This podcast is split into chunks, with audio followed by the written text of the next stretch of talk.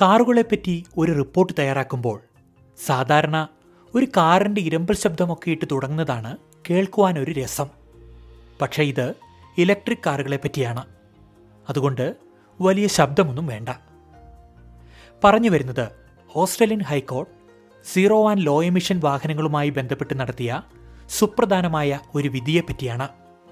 Electric hydrogen plug in hybrid car ഉടമകളിൽ നിന്ന് road tax ഈടാക്കാൻ സംസ്ഥാനങ്ങൾക്ക് അധികാരമില്ലെന്ന് ഹൈക്കോടതി വ്യക്തമാക്കി.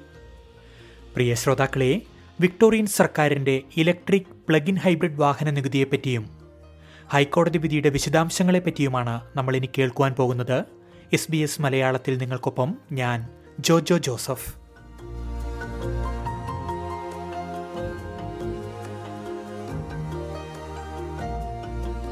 ഇതിലെന്താ ഇത്ര കാര്യമെന്നാണെങ്കിൽ പറയാം. വിക്ടോറിയയിൽ രജിസ്റ്റർ ചെയ്യുന്ന electric plug in hybrid car ഉടമകൾ അവർ സഞ്ചരിക്കുന്ന കിലോമീറ്ററിന് ഒരു നിശ്ചിത തുക റോഡ് യൂസർ ഫീസായി നൽകണമെന്ന് നിയമമുണ്ട്. ഈ നിയമത്തിനെതിരെയാണ് ഹൈക്കോടതി വിധി പ്രസ്താവിച്ചത്. രണ്ടായിരത്തി ഇരുപത്തി ഒന്നിലാണ് വിക്ടോറിയൻ സർക്കാർ വിവാദങ്ങൾക്കും നിയമ പോരാട്ടങ്ങൾക്കും ഇടയാക്കിയ പുതിയ റോഡ് നികുതി ഈടാക്കി തുടങ്ങിയത്. പെട്രോളിനും ഡീസലിനും എൽ പി ജിക്കുമൊക്കെ നമ്മളെല്ലാം ഇന്ധന എക്സൈസ് ഫെഡറൽ സർക്കാരിന് നൽകുന്നുണ്ട്. എന്നാൽ സീറോ ആൻഡ് ലോ എമിഷൻ വാഹന ഉടമകൾ ഇതൊന്നും നൽകുന്നില്ല. ഇതായിരുന്നു പുതിയ നികുതി ഏർപ്പെടുത്തുന്നതിന് വിക്ടോറിയൻ സർക്കാരിന്റെ വാദം. ഇലക്ട്രിക് വാഹനങ്ങൾക്ക് കിലോമീറ്ററിന് രണ്ട് ദശാംശം എട്ട് സെന്റും പ്ലഗ് ഇൻ ഹൈബ്രിഡിന് രണ്ട് ദശാംശം മൂന്ന് സെന്റും ലെവിയായി നൽകണം. ഉദാഹരണത്തിന് പ്രതിവർഷം ശരാശരി പന്ത്രണ്ടായിരത്തി നാനൂറ് കിലോമീറ്റർ ഓടുന്ന വിക്ടോറിയയിലെ ഒരു ഇലക്ട്രിക് വാഹന ഉടമ പ്രതിവർഷം ഏകദേശം മുന്നൂറ്റി അൻപത് ഡോളറോളം റോഡ് നികുതിയായി നൽകണം. വിക്ടോറിയയിൽ രജിസ്റ്റർ ചെയ്ത വാഹനം ടാസ്മേനിയയിൽ കൊണ്ടുപോയി ഓടിച്ചാലും ടാക്സ് വിക്ടോറിയയിൽ തന്നെ നൽകണം.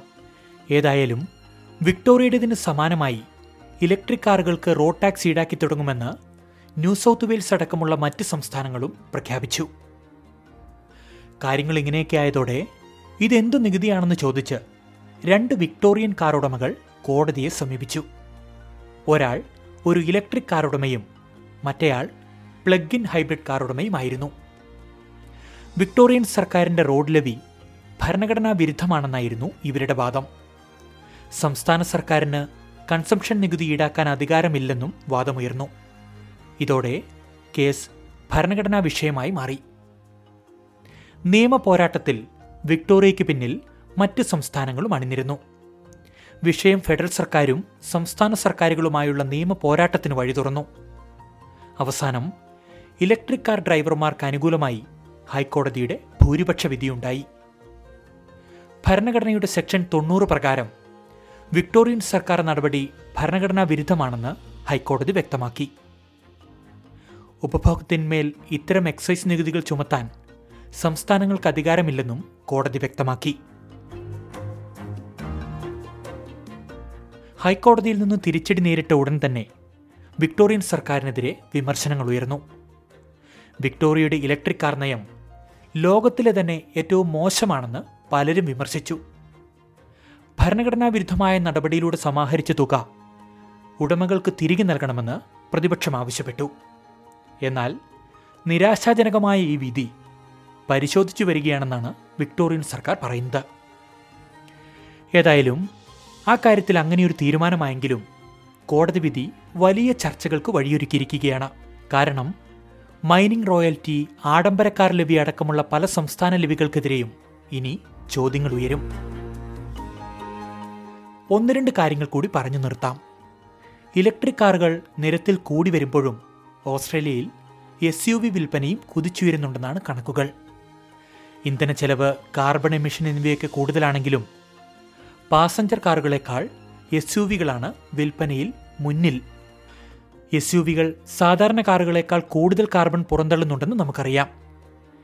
ഇടത്തരം എസ് യു വികൾ ഓരോ കിലോമീറ്ററിലും ഇടത്തരം കാറുകളേക്കാൾ പതിനാല് ശതമാനം അധികം കാർബണാണ് പുറന്തള്ളുന്നത്. വലിയ എസ് യു വികൾ വലിയ കാറുകളേക്കാൾ മുപ്പത് ശതമാനം അധികം കാർബണും പുറത്തേക്ക് വിടുന്നുണ്ട്. ഓഗസ്റ്റിൽ നടന്ന പുതിയ കാർ വിൽപ്പനയുടെ അൻപത്തിയേഴ് ശതമാനവും എസ് യു വികളാണ് പാസഞ്ചർ കാറുകൾ വെറും പതിനേഴ് ശതമാനം മാത്രമാണെന്ന് ഓർക്കണം. ഏതായാലും സീറോ ആൻഡ് ലോ എമിഷൻ കാറുകളുമായി ബന്ധപ്പെട്ട ഹൈക്കോടതി വിധി ഇലക്ട്രിക് കാർ ഉടമകൾക്ക് ആശ്വാസം പകരുന്നതാണെങ്കിലും ഭാവിയിൽ ഫെഡറൽ സർക്കാർ തന്നെ ഇവയ്ക്ക് നികുതി ഏർപ്പെടുത്താനുള്ള സാധ്യത തള്ളിക്കളയാനാകില്ല.